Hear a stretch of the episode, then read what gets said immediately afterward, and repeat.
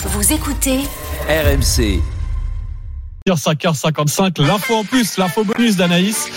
Anaïs, 9 ans après la disparition du vol MH370 de la Malaysia Airlines, un documentaire Netflix fait polémique. Oui, ça fait 9 ans que l'avion de la Malaysia Airlines, parti de Kuala Lumpur, direction Pékin, a disparu des écrans radars avec 239 personnes à bord, dont 4 Français.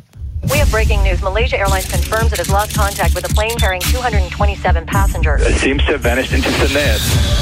Depuis, l'appareil n'a pas été retrouvé. Netflix propose depuis la semaine dernière une série documentaire en trois épisodes pour tenter de comprendre ce qu'il s'est passé avec différentes hypothèses, accidents, suicide du pilote, acte de guerre, détournement.